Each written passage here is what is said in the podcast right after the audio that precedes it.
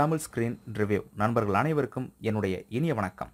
சாணக்கிய நீதியில் முப்பத்தி ஆறாவதாக நாம் காணவிருப்பது கழுதைக்கு சமமான முட்டாளும் உடலளவில் பார்ப்பதற்கு மற்ற மனிதர்களைப் போலத்தான் தெரிகின்றான். எனினும் அவனது நிலை விலங்கை விட உயர்ந்ததென்று. அவன் தன்னை சுற்றிலும் உள்ள அறிஞர்களுக்கு கழுத்து வலி போன்றவன் உடலில் தைத்துவிட்ட முள் போன்றவன்.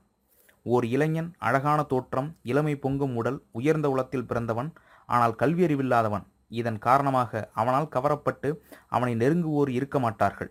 அழகாக இருந்தாலும் மனமில்லாத மலரைப் போல் அவன் புறக்கணிக்கப்படுவான். இதனுடைய விளக்கம் மனமில்லாத பூக்களை வண்டுகளோ பூச்சிகளோ நெருங்குவதில்லை. அந்த மலர்கள் பெண்கள் சூடவோ தேவ பூஜைக்கோ பயன்படாமல் அப்படியே வாடிப்போய் விடுகின்றன. கல்வி அழகு இல்லாமல் உடல் அழகும் உயர்குடி பிறப்பும் பலன் தருவதில்லை. மேலும் இது போன்ற சாணக்கிய நீதியின் பல்வேறு விளக்கங்களை நீங்கள் தெரிந்து கொள்ள நம்முடைய தமிழ் ஸ்கிரீன் ரிவ்யூ. யூடியூப் சேனலை சப்ஸ்கிரைப் செய்யுங்கள். இந்த காணொளி காட்சி பதிவானது உங்களுக்கு பிடித்திருந்தால் மற்றவர்களுடன் பகிர்ந்து கொள்ளுங்கள். நன்றி வணக்கம்.